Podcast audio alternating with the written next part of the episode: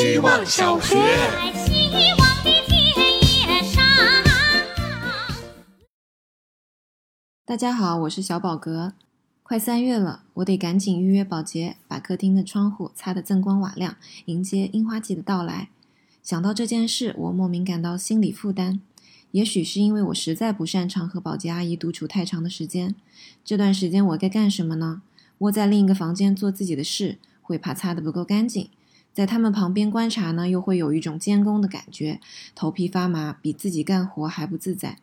虽然已经学会每次一进门就给他们递矿泉水，但是快到午餐时间，我还是不知道该怎么应对。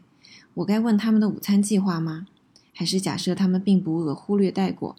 肚子已经开始叫了，我先饿了。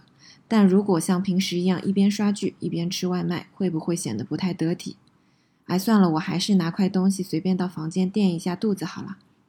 本周的特大喜讯是，室友竟然买了擦窗机器人。虽然他的嗓门极大，路径规划能力为零，但我的擦窗糊弄学终于毕业。希望小学。大家好，我是小翟燕，今天和大家分享一下最近沉迷的小动作——收集咖啡渣。每次滤泡咖啡冲一片就要把渣倒掉，觉得实在可惜。然后就在某天突发奇想，把渣倒进了一个盒子里搅拌。接下来的摸鱼时间，我想起就会搅拌它一下，边搅拌边闻着咖啡的香味。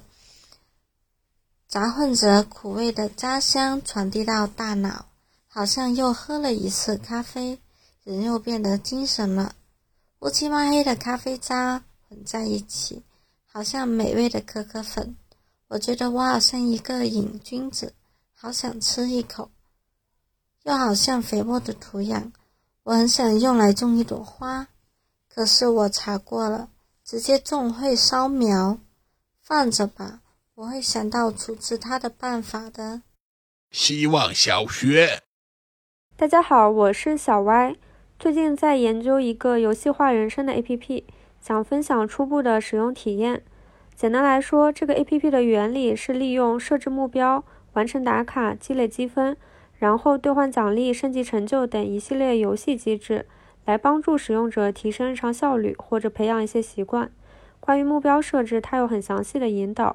像每天喝五杯水、跑步这样的日常习惯，可以设定成周期性重复，它会自动出现在待完成栏。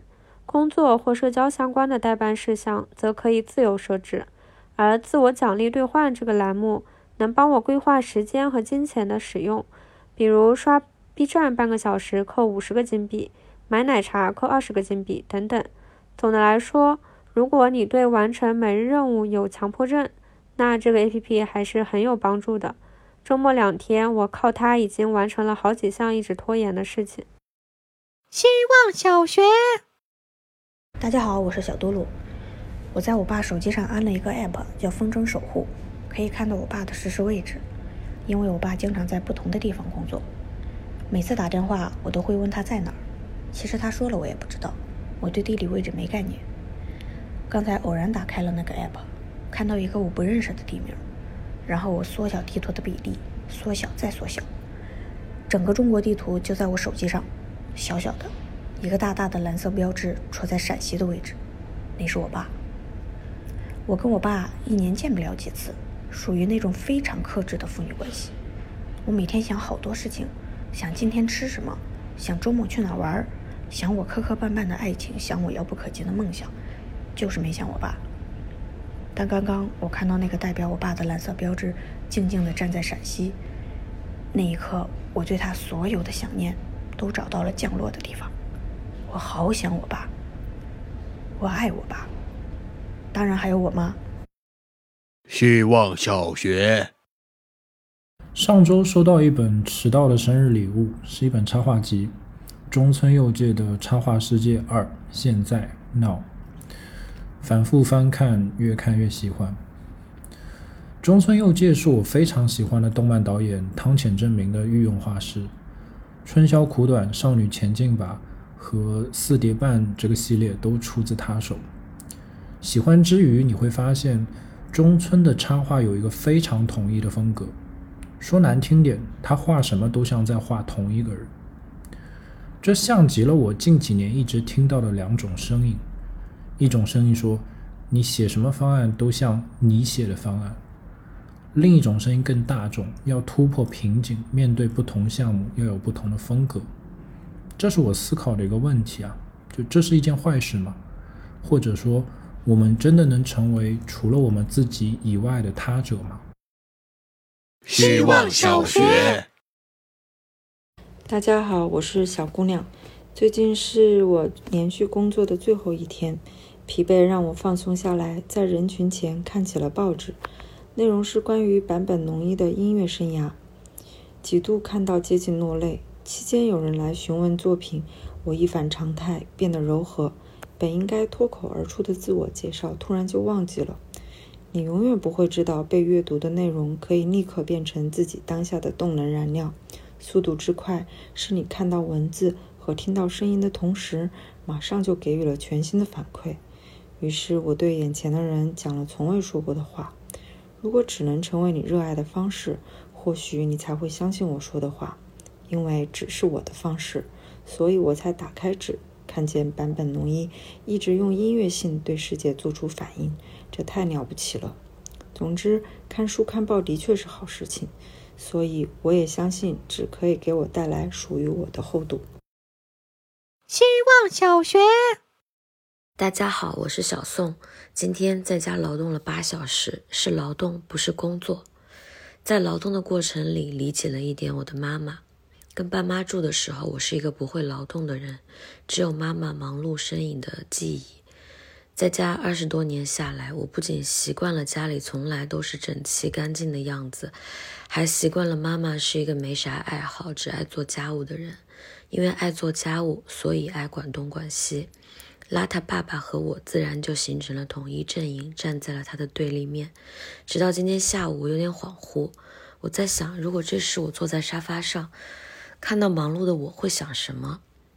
如果我坐在沙发上，是看不到现在的我的，因为我早就习惯了身边有一个忙碌的人。但此刻在忙碌的我，分明知道我不是爱做家务，好像也不是爱家，我只是想把离自己最近的世界盘出个样子，其他的再说。希望小学，大家好，我是小觉。晚上在按朋友的方子做卤糖心蛋，之前做过一次，非常好吃。方子很简单，今晚到了剥蛋壳这一步却失败了。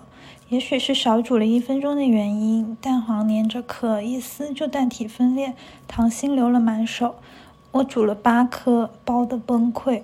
就算回炉重煮了一下，局势也只改微微改变了一点点。蹲在厨房垃圾桶面前，我几乎是一。一小块一小块包了一小时，我想到了做事要专心，要看说明，要懂得随机应变，但其实没那么重要。能够耐得住性子处理完烂摊子，就已经是成长了吧。从前对太多事有理想化的预期，工作、家庭、感情、生活，现在只让一切发生。一团混乱中，破碎的蛋黄还可以留到明天蒸蛋羹。希望小学。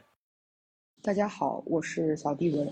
最近我的脑子像个平底锅，有好多想法在滋滋冒油，觉得人类好无聊。他们去公园里抬头看树，低头看花，就一定要弄清楚这些植物的名字。有挂牌就凑近看，没挂牌的就拿出手机识图，非如此不可吗？能不能给自然留点空间，离美的享受近一点，离科学的范畴远一点？我就特想做棵绿树，除了有时嘟囔抱怨下靠着我的懒人。其他时候过得高高兴兴，要成为一棵会伸缩的树，在太阳下躺得四平八稳，在风雨中跳进游客的伞里。做不了树的话，当个猴也行。要做个性格开朗、人缘挺好，最好还能哄好猴王的马屁猴，在树上荡来荡去，吃点玩点，笑嘻嘻地看着远方图书馆里苦背单词的学生。还要做个衣不蔽体的猴，在山林间喜气洋洋畅饮清泉，Cheer up！希望小学。哎，大家好，我是小杨相。看到真实故事计划写了一篇上岸后抛弃意中人的文章，大概就是跑考上了公务员或者事业编，就自视高人一等，不愿与糟糠之妻相守的故事合集。这篇文章实在太符合如今我们对彼岸的焦虑。中国人一生好像都活在海里。最近我也觉得，虽然我还没有到要一用尽全力去拼一个上岸的时点，但是也应该要决定自己该往什么方向游了。我反而不想让未来变得清晰，只想模模糊糊的呛着水生活。因为一旦有方向，好像就要开始一条天梯的攀爬。考公要写申论，转码要打开 B 站的 Python 教程，出国要考语言，背单词的 APP 就可以下回来了。你太清楚这条路上会怎么成功，甚至连怎么失败都清楚。志不在此，向往自由，只差一分，父母反对。于是我就只想过一种模糊的人生，像朱天文在《淡江记》里写：“对将来无缘无故的喜悦啊。”是多么年轻而明亮的糊涂，打算留三年把这句话给毕业文案的。糊涂有尽时，但是它又像阳光下的尘埃一样青春。